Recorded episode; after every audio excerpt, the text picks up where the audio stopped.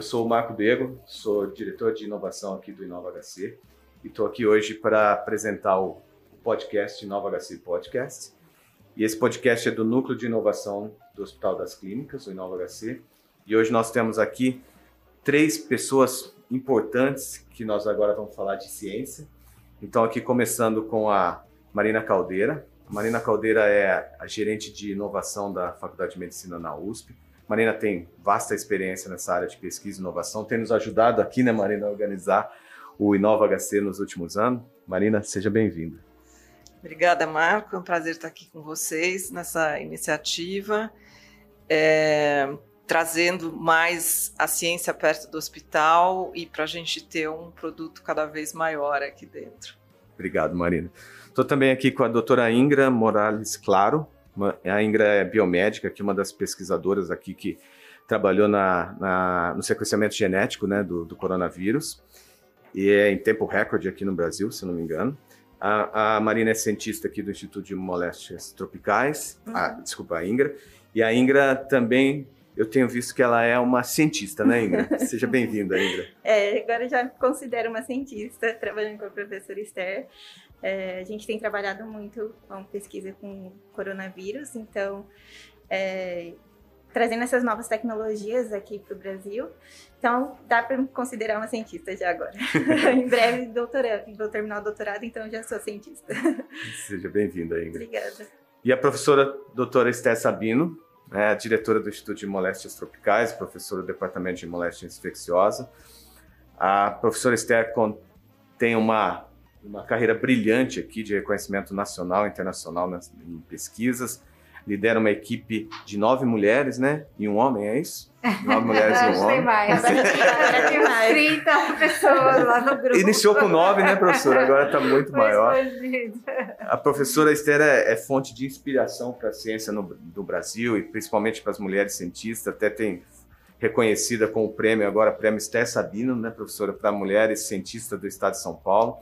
Professor Esther, é uma honra a sua presença aqui. Seja bem-vindo. Estou adorando conhecer melhor aqui a estrutura e é realmente um próximo passo. Eu espero a gente estar tá colaborando cada vez mais e desenvolvendo ferramenta aqui pro, junto com o hospital. É bom juntar essa parte das doenças tropicais com inovação que está faltando. Ótimo, professor.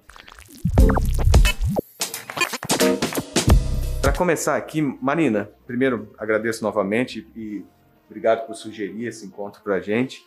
É, se você pudesse falar um pouquinho da, da, sua ideia, de como você propôs isso e como você quer. Tem pensado né, nessa retomada das pesquisas no Brasil? Como é a sua visão para a gente começar a conversa? Então, Marco, olha, é, eu já eu trabalho na faculdade de medicina há muitos anos, né? E nos últimos anos é que eu tenho trabalhado na área de inovação. É, então, eu tenho acompanhado o desenvolvimento de vários grupos de pesquisa, e um deles da professora Esther. E aí, com a, a pandemia do, do, coronavírus, é que a gente viu a importância da gente ter uma estrutura de pesquisa muito sólida. No caso específico da professora Esther, ela tinha já um, um convênio internacional com Oxford, já tinha trazido uma tecnologia de sequenciamento rápido em, em equipamentos de baixo custo e mais fáceis de utilizar, que era, ela trouxe para outras uh, doenças. E como isso foi importante, quer dizer, já ter a tecnologia, ela já tinha treinado as pessoas do Instituto Adolfo Lutz e outras pessoas de outros estados, ela já tinha toda uma rede de colaboradores no Brasil. E quando esse problema chegou, ela estava preparada, é, né? Quer dizer, foi, não vou dizer que foi fácil, mas enfim, ela mudou o foco da pesquisa e pôde dar essa resposta rápida. E aí isso me fez ver assim como é importante a gente estar tá sempre investindo e sempre estando preparado e estando sempre aberto. Então é assim, é um privilégio trabalhar, obviamente, com ela e com a equipe dela. É, e ela demanda bastante da inovação, porque de fato são muitos é, convênios nacionais, internacionais. É, a professora tem uma grande facilidade de trabalhar com startups. Então, é super generosa em, em, em dividir o conhecimento é, e os laboratórios do Instituto de Medicina Tropical da faculdade com esses, essas novas empresas. Então, é, primeiro que é muito gratificante para uma pessoa que trabalha com gestão de inovação, porque a gente vê o resultado do, do trabalho, né?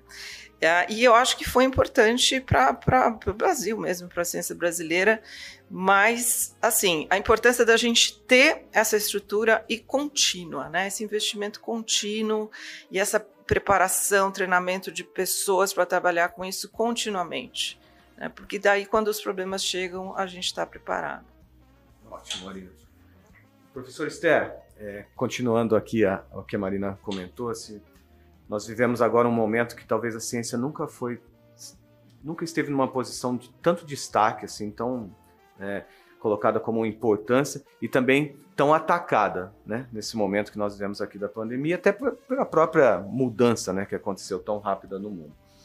A, a senhora já é uma pesquisadora aqui de uma posição consolidada, a senhora já trabalhou, tra, trabalha com a FAPESP, CNPq, trabalha com a NIH, trabalha com o Medical Research Center na Inglaterra, tem publicações nos mais variados journals e, e publicações científicas.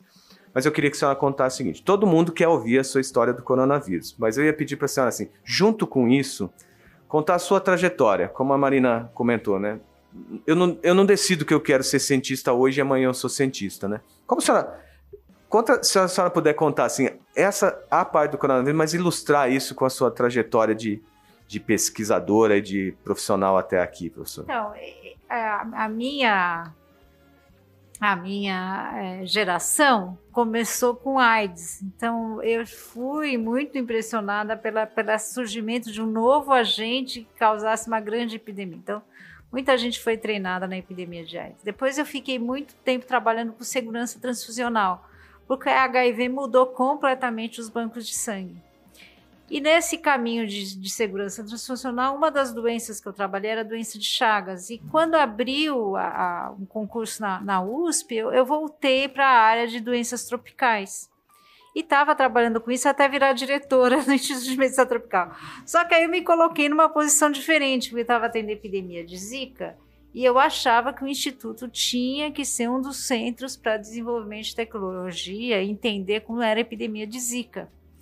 E com isso eu busquei grupos externos para a gente poder ter um lugar na, na epidemia de Zika. Foi quando a gente aprendeu essa nova tecnologia.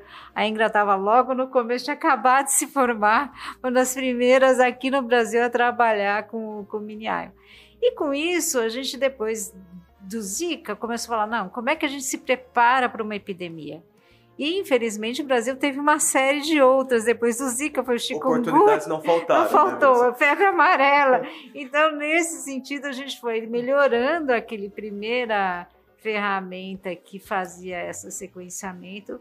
E a Ingra tem muito a ver com isso, de tentar diminuir o custo e tornar o, o sistema mais fácil para a gente ter rapidez na resposta. Porque numa epidemia você tem que ser rápido. Não importa tanto a qualidade, ou que você precisa saber que vírus que é, descobrir, detectar o agente. Imagina se o Brasil, se tivesse, se o, se o mercado não fosse em Wuhan, fosse em São Paulo. Quanto tempo a gente demoraria para achar o novo agente? A gente tem que estar preparado para isso. Uhum. São Paulo é um lugar que tem bastante contato com a floresta. Pode ser que uma epidemia comece de um novo agente. Então, esse começo ele depende muito da preparação que você faz quando está fora da epidemia. E era isso que a gente estava buscando. Na verdade, é um problema internacional, as pessoas estão buscando, você precisa estar tá muito bem relacionado para saber o que, que é novo e principalmente ter uma tecnologia que detecte o agente novo. E talvez mais do que falar do, então, como a gente estava preparado, chegou, a gente fez. Uhum. Mas era uma coisa que a gente estava fazendo nos últimos 4, 5 anos antes de chegar ao Covid. E acho que também a Ingra pode contar do que ela faz, que é exatamente esse pulo do gato. E se vier uma no, um novo agente, como é que você descobre isso rápido? Como é que você percebe que está acontecendo alguma coisa diferente e que pode ser uma epidemia? Porque quando a epidemia sai do controle, como a gente está vendo, você perde aquela pequena chance da janela de você conter no lugar que está. Então é fundamental ter ferramentas para que a gente possa conter logo no começo, porque é isso que faz toda a diferença e diminui muito o custo se você conseguir detectar logo e organizar para fechar ou para parar aquele lugar só e não o mundo inteiro como está acontecendo hoje. Professor, depois a gente volta, acho que falar desses sinais, acho que é uma coisa interessante, todo mundo queria ouvir. Aí, mas aí, como a senhora citou a Ingra, eu vou falar para ela. Você sabe que quando eu vi lá o Mini Ion, né? Tem alguma relação com os Minions? Não. Por favor, Tem até uma nos conte. de um Minion segurando o Minion na internet, porque é pequenininho, cabe na palma da mão. É o menor sequenciador que existe. Eles estão é, falando que vão, é, vão lançar um menor ainda, que, que coloca na, no celular. Então ainda não saiu, mas por enquanto o Minion é o menor. E a importância dele ser portátil e você precisa só de um laptop, a infraestrutura eh, do laboratório é muito pequena quando comparado com outros sequenciadores que já existem. É, essa portabilidade ajuda, ajuda, muito quando você quer fazer trabalho em campo, uhum. é, esses tipos de trabalho. Então foi assim que a gente usou o Minayon na epidemia de Zika. É, a gente foi, a gente viajou pelo Nordeste, em várias cidades, fazendo sequenciamento em tempo real do vírus Zika. É, a gente já tinha validado é, em 2016, como a professora Esther falou, quando é, começou a epidemia de Zika, eu tinha acabado de entrar no laboratório, eu era aluna de aprimoramento e ela era minha supervisora. Aí encontrei com ela uma vez e ela falou: Ah, é, quer trabalhar com Zika? Tem tal pessoa. É... Tem uma oportunidadezinha. Tem é, um aluno da, da Universidade de Birmingham vindo aqui. E ele vai treinar e já usar nossas amostras para validar um novo protocolo. Foi aí que eu aprendi. Durante esse projeto no Nordeste, a gente já conseguiu validar esse protocolo e treinar um, bastante gente. E foi como ela falou, depois foram vindo os outros agentes e a gente conseguiu já adaptar esse protocolo para para outras doenças. E quando foi o novo coronavírus, a gente já estava bem avançado em relação a isso. Nesse meio tempo, eu passei um, seis meses lá na Universidade de Birmingham, foi quando eu desenvolvi parte da minha tese de doutorado, que era é, fazer mais rápido, diminuir o custo. E a gente conseguiu fazer isso é, aumentando o número de barcodes. Barcodes é como se fosse um código de base que você liga nas amostras e você consegue multiplexar um número maior de amostras na sua corrida. Se você aumenta o número de amostras, diminui o custo. Então a gente conseguiu fazer isso lá e também reutilizar o chip, que a gente usa um chip de sequenciamento que é relativamente mais caro né, no sequenciamento. Então, a, a gente conseguiu fazer um, um protocolo para conseguir reutilizar. Então, assim, tipo a gente... um ganho de escala nessa, nessa análise. Isso. Para vírus pequenos, a gente já conseguiu reutilizar até sete vezes, o que a gente usava só uma vez uhum. no início do, da epidemia de Zika, por exemplo. Para o novo, novo coronavírus, que é um pouco maior, a gente consegue utilizar umas três vezes. Mas isso já ajuda bastante no custo. Vou abrir agora para todos nós aqui conversarmos e, e pegando o gancho do que a Ingra falou, do que a professora comentou, então assim, acho que essa parte de ciência vê a criatividade né, do pesquisador em função das condições, então estou tentando usar mais vezes tudo isso que senhora comentou. Marina, por favor, né? o que, que, vocês acham assim, para todos esses, como é que a gente tem que se preparar para futuros que a gente desconhece, né, mas que a gente tem ideias, porque a ciência nos indica caminhos, e, e essa preparação, essa estrutura, o que vocês acham que poderia ser melhor? O que, que falta para a nossa estrutura aqui realmente estar tá capacitada para atender essas demandas que podem ser cada dia maiores em função dessa integração que a gente tem. A professora mesmo comentou, né? O São Paulo é um conectado, tem florestas perto, é um, lugar que recebe pessoas do mundo inteiro. Então, o que vocês acham que falta nessa nossa estrutura aqui para a ciência estar tá posicionada aqui em São Paulo, onde a gente está, e no Brasil, atender essas novas demandas, sejam elas de, de, inovação, relacionamento com startups. Eu deixo o tema aberto mesmo para que vocês coloquem a ideia de vocês. Fiquem à então, Da mesma forma com ciência, um sistema bem organizado é a fonte do conhecimento. Então, se a gente quer melhorar nossa capacidade de resposta para uma emergência, a primeira coisa é melhorar a forma como o sistema está organizado e como ele transfere as informações. Então, é isso que vai mudar a nossa capacidade de responder a gente precisa perceber que está aumentando o número de casos de, de, de, pneumonia de um determinado tipo, de encefalite ou de doença logo. Então depende da gente estar organizado no nosso sistema. Quando a senhora fala isso, professor, só para o leigo, desculpe interromper. Então, assim, são sinais que vêm da atenção primária que a gente precisa começar a congregar isso para que isso se torne informação. A gente precisa hoje melhorar a tecnologia da atenção primária. Acho que é isso que está faltando no nosso sistema SUS. A gente tem que melhorar porque ainda é muito de forma artesanal. Então, com as pessoas com contato, mas os dados não fluem, não tem uma central de dados. A gente, não, a gente tem que aproveitar toda a tecnologia e repensar o SUS para melhorar essa atenção é, na área primária. É isso que vai dar o dado para a gente entender o que está acontecendo na população. Lógico, e com ferramentas de diagnóstico você possa perceber é, mudanças. Então, se a gente não sabe quais as principais causas de pneumonia no dia a dia, a gente também não vai detectar uma coisa nova.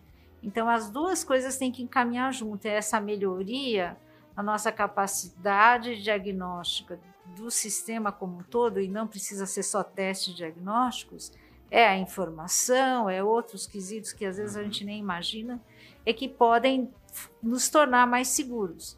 Então, é o momento do. Da, agora que a gente viu o custo de uma epidemia, é o momento da gente investir na atenção primária geral, porque é ela que vai dar essa segurança do que está acontecendo. As fronteiras, né? A, a, ciência, então, a fronteira da ciência precisa ser cada vez mais perto lá do cidadão. É isso que a senhora está dizendo. Exatamente. E Marina, no dia a dia, não é uma coisa ao acaso. Tem que vir. Tá esse, é a robustez do sistema que faz isso. Eu acho que isso casa bem com, com os projetos que o hospital tem agora de, de dessa melhoria da parte de, de informatização do, do sistema né, de saúde digital. Né? É, que um, um, desses pilares é o da atenção primária, justamente, né, que a gente tá, tem investido. É, eu, eu, acho que isso é importante, mas assim, por exemplo, dentro da até dentro da, da própria universidade, quer dizer, melhorar é, a capilaridade também da universidade, a flexibilidade da universidade. Eu acho que a, que a epidemia do coronavírus já foi uma lição, né, para a universidade.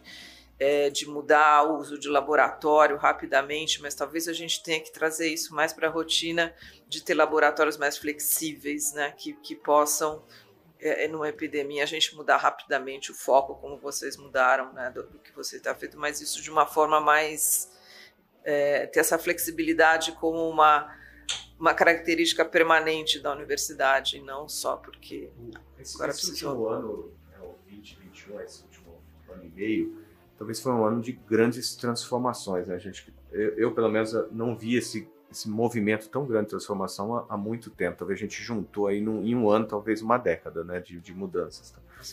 Você, Ingrid, que é, que é bem jovem, professora que já, já trabalha no laboratório já há 10 anos, né, professora, que só está lá no, no Estúdio de Moléstias é. Tropicais, no MT. Assim, o que, que vocês acham que, que fica de, de, de legado dessa velocidade? Vocês acham que isso vai diminuir? Ou vocês acham que essa velocidade de transformação, essa relação que a Marina comentou, da saúde está cada dia mais digital e as informações em tese estarem chegando, talvez não organizadas, mas chegando. O que vocês acham? Você acha que essa velocidade continua? Nós precisamos nos preparar para esse novo é, passo, né, nesse novo pace de, de, de, informações? Ou vocês acham que agora vai dar uma tranquilizada ao fim da, da pandemia aqui? Eu acho que tende a evoluir. A gente viu o crescimento de muitos laboratórios de vigilância essa tecnologia de sequenciamento, por como exemplo, é uma tecnologia mais complexa quando comparado com outras de diagnóstico. E a gente viu muitos laboratórios evoluindo muito e já utilizando essa te tecnologia em larga escala, é, e isso para atender a demanda do, do coronavírus. Então, eu acho que é, tem que continuar é, a, a, evoluir essa questão, porque essas tecnologias avançam muito rápido. De um dia para o outro, é, já tem um protocolo novo, já tem um tipo de análise nova. Então, vai ser muito bom se a gente levar essa, essa epidemia como lição para continuar é, evoluindo e estudando para atender as, as, as novas questões que podem vir mais à frente que realmente eu senti mudou muito na, na USP, mesmo comigo mesmo, foi a interação. De repente, os cientistas começaram a conversar um com os outros. Até na universidade, a gente fez muito mais ligação com a Poli, com o Instituto de Matemática, que a gente, com Química, coisas que a gente não tinha tanto contato, forçou a conversar. Eu acho que é isso que a, no âmbito da universidade brasileira vai mudar muito, porque essa interação não vai voltar atrás. Ela é fundamental para os próximos passos. O conhecimento depende de várias áreas para você realmente chegar a alguma coisa mais nova. Então, a gente está aprendendo a fazer essa interação que antes cada cientista ficava pensando muito no seu problema. Acho que isso vai mudar. Foi isso que é o meu sentimento que eu vi que estava todo mundo mais aberto e eu mesma estava mais aberta para conversar com gente que eu nunca tinha falado antes sobre assuntos mais diversos. Então, eu, eu acho que isso é importante na universidade que vai ficar. Agora, a, a gente viu isso bastante na questão de compartilhar os dados, né? Porque antes, se a gente tinha algum genoma, a gente tinha que esperar um pouco até o estudo estar tá escrito, para a uhum, gente é. compartilhar. É. E agora a gente tem a plataforma que é o G-Side, que já tem milhões de sequências do, do, do, coronavírus e às vezes nem estão publicadas. Então, conforme vai saindo, já vai compartilhando para todos os cientistas do mundo inteiro para conseguir analisar juntos, para fazer estudos juntos. Então, isso mudou bastante também na área é, científica. Iteração e colaboração talvez sejam duas relações que veio para ficar, né? Uhum. E talvez esse propósito, né, de ter um propósito comum, uniu muitas pessoas. Uhum. Talvez agora temos que ter um novo propósito que é como usar tudo isso para melhorar toda a, a, capacidade que a professora comentou. Eu, eu só queria assim, antes da a gente está indo para a segunda fase para o fim, é, quando a gente fala de sequenciamento genético, assim, para a maioria das pessoas isso é difícil de ser entendido, assim. É, vocês conseguiriam assim dizer assim fácil de uma forma que o, leigo, eu, por exemplo, entenda assim, quando a gente fala em sequenciamento genético de um vírus, quer é descobrir todas as suas características, né? Por, deve, é, é isso. O que, que isso representa quando eu faço o sequenciamento genético e eu não fazê-lo? Por exemplo, eu, eu, ter essa ferramenta e não ter quando eu estou trabalhando numa doença contagiosa. O que, o que, que isso muda, professor, para a gente entender a importância desse trabalho? São em várias áreas. Uma, por exemplo, agora, detectou-se o delta, é, uma expansão do delta no Rio de Janeiro. Rapidamente, quando você sequencia as amostras de São Paulo, você sabe de onde elas estão vindo. Então, você já olha e percebe, nossa, tem um, um fluxo vindo desse lugar. Você já percebe de onde estão, onde estão as ligações. É lógico para um vírus como, como o, o, o, corona, que vai tão rápido, às vezes você não consegue ainda colocar na prática. Mas quando a gente tiver todo o sistema de contact tracing fazendo, ou de você poder, você poderia seguir a rota do vírus. Ah, como que está transmitindo. Então essa é a importância. Para o ebola foi fundamental. Quando aparece um novo ebola, você tem que saber se é, se é o vírus novo ou se é uma nova entrada que você está tendo. E para o coronavírus pode dar toda essa dimensão, só que como são muitos casos, você acaba não conseguindo usar tão rapidamente para usar isso para segurar. Para segurar. Ainda a gente não conseguiu porque precisaria ter todo o resto. Mas o dado é importante de qualquer forma de sequência. Hoje já tem mais de 2 milhões, como a Ingra falou, de sequências depositadas. Para quem está fazendo vacina, ele pode ficar analisando e vendo todas as regiões que estão aparecendo mudança se aquelas regiões são mapeadas com as regiões que o pessoal sabe que a vacina é, que seriam as mais importantes é, para a vacina, por exemplo. Também tem isso, ajuda você a entender se o seu teste vai continuar funcionando, o seu teste de diagnóstico. Sim. Porque se algumas alterações podem fazer com que isso. Eu poderia, assim, é, primeiro eu sei de onde está vindo, sei a velocidade que isso está vindo, e sei também se de repente eu tô achando que eu tô entendendo, tô testando certo e pode aquilo já não estar tá funcionando mais. Então, Exato. é assim, só para ver se a gente se eu entendi bem para o nosso público aqui. Então, eu, te, eu conseguiria ter todas as informações daquele processo. Em tese, eu só precisaria das ferramentas de ação para isso fazer funcionar. Então, essa primeira parte a gente tem, né? Isso, né, é. professor? Bom, então Agora falta a segunda, que é organizar todo esse processo que a senhora falou de, é, de ataque que, assim, às uma necessidades. Uma coisa só não, não, não, não combate uma epidemia, a gente realmente precisa ter uma visão global, porque não é só uma questão, tem que estar tudo caminhando em paralelo para você controlar. É um aprendizado essa epidemia para o mundo, então acho que a gente numa próxima vez nós vamos estar mais organizados e sabendo mais o que precisa fazer, espero, né?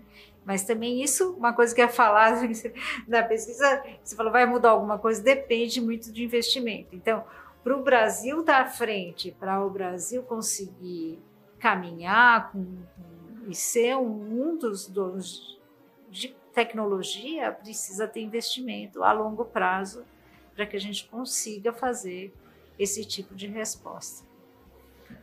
Marina, falou dessa parte, né? Ciência, investimento, essa coisa.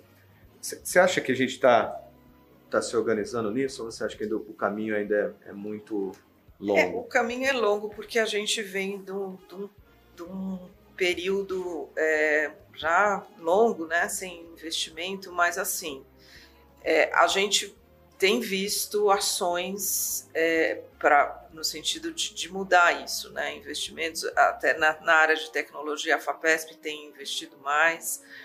É, na área tecnológica, ontem mesmo ainda teve mais uma, uma chamada, né, é, junto com o Sebrae, justamente para melhorar esta a, a, parte final do desenvolvimento, né, da, da chegada ao mercado é, lançou as chamadas CEPIDs, é, que também fazia 10 anos que eu acho que, que não lançava, é, pelo menos no estado de São Paulo, quer dizer, no, no resto do país tá, a coisa ainda está tá meio devagar, né?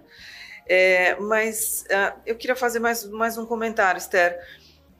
A, a gente falou bastante da ciência, mas eu queria se você pudesse contar um pouquinho da sua experiência em São Caetano do Sul, que você teve é uma outra um outro lado, né, que é juntar a, o sequenciamento com o rastreamento da, da dos casos, né, na, na população. Como é que foi essa sua experiência lá? Então, a experiência foi assim: o, o pessoal é, é, uma cidade que tem uma população mais velha, muito é, proporção de pessoas mais velhas maior, eles estavam muito preocupados e queriam ter um lugar para fazer teste de PCR. Eles procuraram o instituto para fazer o teste a gente sugeriu: olha, vamos só fazer o teste. Vamos fazer o teste e vamos saber, vamos organizar a resposta.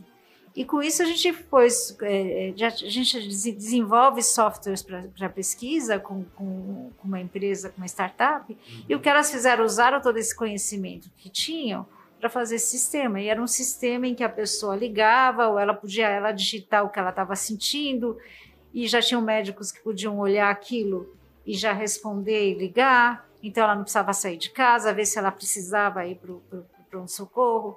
Então, se não precisava, a, a, atenção primária ia na casa e coletava a amostra.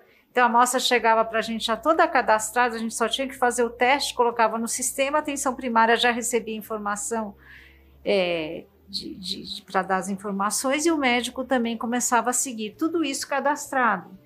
Então, a gente pode não só fazer a parte de pesquisa, de entender como é que são os sintomas que a gente fez na atenção primária, foi uma publicação logo no começo, como a gente agora pode, como as amostras vieram para cá, entender como que como evolui um vírus numa região menor, como é que foi essa história dessa que vai ser fonte de um, de um de tese de uma das alunas. Então, o caminho dos dois lados. Ao organizar um sistema, a gente conseguiu dados melhores e também para eles foi, foi, acho que receberam prêmios por isso, foi realmente uma, sim, uma boa experiência para a atenção primária de lá e por isso, nesse sentido, que veio essa ideia, não, a gente precisa resolver o sistema como um todo.